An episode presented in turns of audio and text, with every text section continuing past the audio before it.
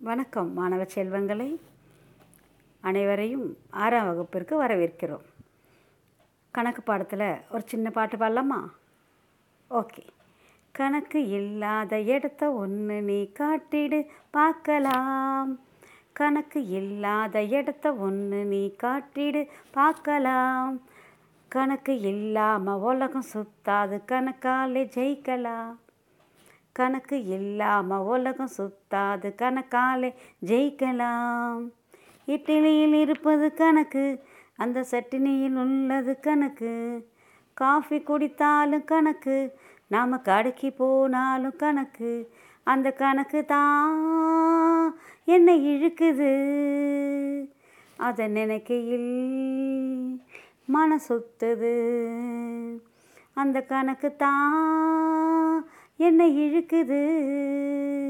அதை நினைக்கையில் மனம் சுத்துது கணக்கு இல்லாத இடத்த ஒன்று நீ காட்டிடு பார்க்கலாம். அந்த கணக்கு இல்லாமல் உலகம் சுத்தாது. கணக்கால ஜெயிக்கலாம். வாங்க மாணவர்களே கணக்கால ஜெயிக்கலாம். முதல்ல நம்ம இன்றைக்கி பார்க்க போகிறது எண்கள். ஏற்கனவே நம்ம அஞ்சாவது வரைக்கும் எண்கள்லாம் படிச்சிருக்கோம் இல்லையா? ஒன்று இரண்டு மூன்று நான்கு ஐந்து ஆறு ஏழு. எவ்வளோ வரும்? எவ்வளோ வரும்? எவ்வளோ வரும்? போய்கிட்டே இருக்கும். தொடர்ந்து செல்வதே எண்கள். தொடர்ந்து செல்வதே எண்கள். சரி. ஒன்று இரண்டு மூன்று நான்கு ஐந்து ஆறு ஏழு எட்டு ஒன்பது.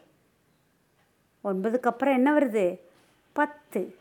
ஒன்பது வரைக்கும் ஒரு எண் தான் இருக்குது அதுக்கு பேர் ஓர் இலக்கம் ஒன்பதோட ஒன்று கூட்டினா என்ன வருது? பத்து. பத்து என்பது ஈரிலக்கம். வித்தியாசம் தெரியுதா? ஒன்பது வரைக்கும் ஒரு நம்பர் தான் இருந்துச்சு. அதனால் ஓரிலக்கம்னு சொல்லுவோம். ஒன்றில் ஆரம்பித்து. ஒன்றில் ஆரம்பிக்கிறது. ஒன்றுக்கு முன்னாடி ஒரு நம்பர் இருக்குது என்னென்னு சொல்லுங்கள் பார்க்கலாம். பூஜ்ஜியம். ஆ பூஜ்ஜியத்தில் ஆரம்பித்து ஒன்பது வரை ஓரிலக்கம். இதில் இருக்கல சின்ன நம்பர் எது? மிக சிறிய நம்பர் எது? ஜீரோ பூஜ்ஜியம். பெரிய நம்பர் எது? ஒன்பது. ஓரிலக்கத்தில் சிறிய எண் பூஜ்ஜியம் பெரிய எண் ஒன்பது. வெரி குட் மாணவர்களே அடுத்து. ஈரிலக்கம் பார்க்கலாமா? ஒன்பதுக்கு அப்புறம் என்ன சொன்னோம்? பத்து. பத்தில் எத்தனை இலக்கம் இருக்குது இரண்டு இலக்கம் இருக்குது ஒன்று பூஜ்ஜியம். ஒன்று பூஜ்ஜியம். ஈரிலக்கம் இருக்கு இல்லையா? அப்புறம் பதினொன்று பன்னிரெண்டு பதிமூன்று பதினான்கு பதினைந்து பதினாறு. போய்கிட்டே இருக்கும். எது வரைக்கும் ஈரிலக்கம் வரும்? கொஞ்சம் நினச்சி பாருங்கள் நம்ம ஒன்றாவது ரெண்டாவது படிச்சிருக்கோம் இல்லையா? தொண்ணூற்று ஒன்பது. வெரி குட் தொண்ணூற்று ஒன்பது. தொண்ணூற்று ஒன்பது வரைக்கும் ஈரிலக்கம் எனவே ஈரிலக்கத்தில் சிறிய எண் பத்து. ஈரிலக்கத்தில் பெரிய எண் தொண்ணூற்று ஒன்பது. தொண்ணூற்றி ஒன்பதுக்கு அப்புறம் ஒன்று கூட்டணுன்னா என்ன வரும்? தொண்ணூத்தொம்போதுக்கு அப்புறம் நூறு. நூறில் எத்தனை இலக்கம் இருக்குது ஒன்று பூஜ்ஜியம் பூஜ்ஜியம். மூன்று இலக்கம் இருக்கு இல்லையா? நூறிலிருந்து மூவிலக்கம் ஆரம்பிக்குது. அதே மாதிரி தொள்ளாயிரத்து தொண்ணூத்தொம்போது வரைக்கும் மூவிலக்கம். ஆயிரம் என்பது நான்கிலக்கம். நான்கிலக்க மிக சிறிய எண் ஆயிரம். நான்கிலக்க மிகப்பெரிய எண் என்ன வரும்? ஒன்பதாயிரத்து தொள்ளாயிரத்து தொண்ணூற்று ஒன்பது. இதே போல தான் இலக்கங்கள் மாற மாற இலக்கங்கள் சிறிய இலக்கம் சிறிய எண் பெரிய எண் கண்டுபிடிக்கணும் நம்ம. உங்கள் பாடநூலில் அட்டவணை ஒன்று புள்ளி ஒன்றுங்கிற இடத்துல இது இப்போ இருக்குது நீங்கள் புக் எடுத்து பார்த்தா உங்களுக்கு புரியும். சரியா? ஒரு தடவை நான் சொல்வதை நல்லா காதில் வாங்கிக்கோங்க. ஓரிலக்க சிறிய எண் பூஜ்ஜியம். ஓரிலக்க பெரிய எண் ஒன்பது. ஈரிலக்க சிறிய எண் பத்து. ஈரிலக்க பெரிய எண் தொண்ணூற்றொன்பது மூவிலக்க சிறிய எண் நூறு மூவிலக்க பெரிய எண் தொள்ளாயிரத்தி தொண்ணூற்றி ஒன்பது. புரிந்ததா?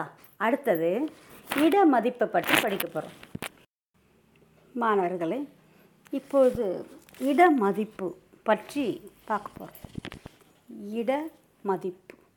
எண்களுடைய மதிப்பு எந்த இடத்துல இருக்கோ அதுக்கேற்ற மாதிரி மதிப்பு மாறும்.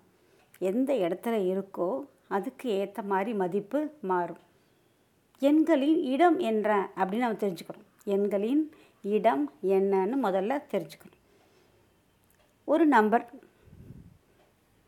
சொல்கிறேன் நானூற்று முப்பத்தி இரண்டு. நானூற்று முப்பத்து இரண்டு அப்படின்னு சொல்கிறோம் நான்கு அப்படிங்கிற நம்பர் நான் எப்படி சொன்னேன்? நானூற்று. நான்குன்னு சொல்லலை. எழுதும்போது நான்குன்னு தான் எழுதுவோம். ஆனால் சொல்லும்போது எப்படி சொன்னேன்? நானூற்று. நான்கு இருக்கும் இடமானது நூறு இல்லை நூறு. நான்கு இருக்கும் இடமானது நூறு. நானூற்று முப்பத்து இரண்டுன்னு சொன்னேன். முப்பத்து. அப்போது மூன்று வந்து. பத்தின் இடத்துல இருக்குது மூன்று என்ற எண் பத்தின் இடத்துல இருக்குது நானூற்று முப்பத்து இரண்டு. இரண்டுங்கிறது இரண்டாகவே இருக்குது ஒன்றுகள் ஸ்தானத்தில் இருக்குது ஒன்றுகள் ஸ்தானத்தில் இருக்குது நான்கு மூன்று இரண்டு. இந்த மூணு நம்பர் தான் நம்ம எழுதுகிறோம் ஆனால் நான்கு என்ற நம்பரை நூறுகள் இடத்திலும் மூன்று என்ற நம்பரை பத்துகள் இடத்திலும் இரண்டு என்ற நம்பரை ஒன்றுகள் இடத்திலும் எழுதுகிறோம் இதுதான் இடமதிப்பு.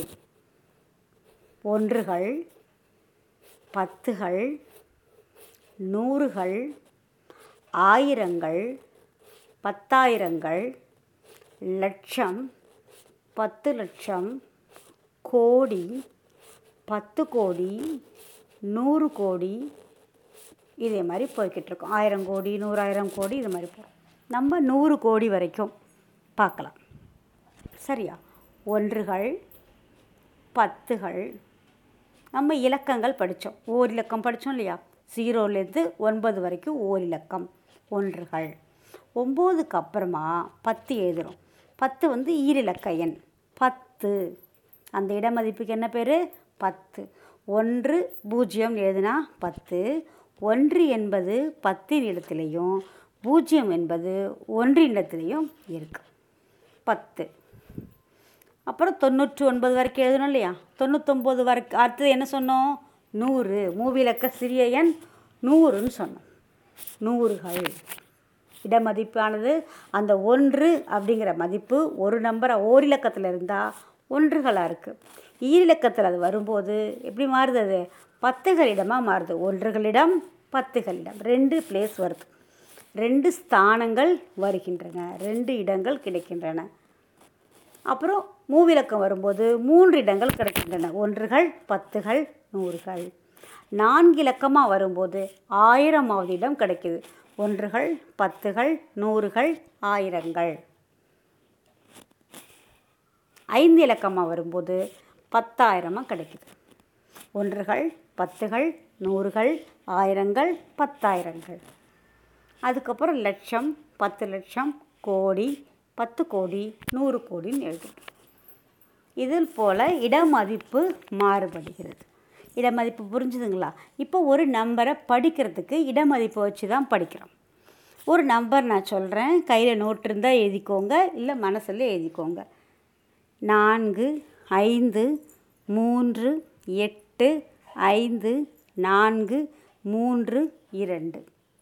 திரும்ப சொல்கிறேன் நான்கு ஐந்து மூன்று எட்டு ஐந்து நான்கு மூன்று இரண்டு. இது ஒரு நம்பர் சரியா? இப்போ இரண்டு என்பது ஒன்றுகள் இடத்தில் உள்ளது. இரண்டு ஒன்றுகள். ரெண்டுக்கு பக்கத்தில் என்ன இருக்குது முன்னாடி இரண்டுக்கு முன்னாடி என்ன இருக்குது மூன்று. மூன்று என்பது பத்துகளிடத்தில் இருக்குது இரண்டு என்பது ஒன்றுகளிடத்தில் மூன்று என்பது பத்துகளிடத்தில் அடுத்து என்ன இருக்குது நான்கு. நான்கு என்பது நூறுகள் இடத்தில் உள்ளது. நானூற்று முப்பத்து இரண்டு. நான்குக்கு முன்னாடி என்ன நம்பர் எழுதியிருக்கோம்? ஐந்து. ஐந்து என்பது ஆயிரம் என்ற இடத்தில் உள்ளது. நான் ஐந்து ஆயிரங்கள். அடுத்தது எட்டு என்பது பத்தாயிரம் இடத்தில் உள்ளது. எட்டு பத்தாயிரங்கள். அடுத்தது மூன்று என்பது லட்சம் என்ற இடத்தில் உள்ளது. மூன்று லட்சம். ஐந்து என்பது பத்து லட்சத்தில் உள்ளது. ஐந்து பத்து லட்சம். ஐம்பது லட்சம்னு சொல்லுவோம். ஐந்து பத்து லட்சம்னாலும் ஐம்பது லட்சம்னாலும் ஒன்று தான் அடுத்தது நான்கு என்பது கோடி. நான்கு கோடி.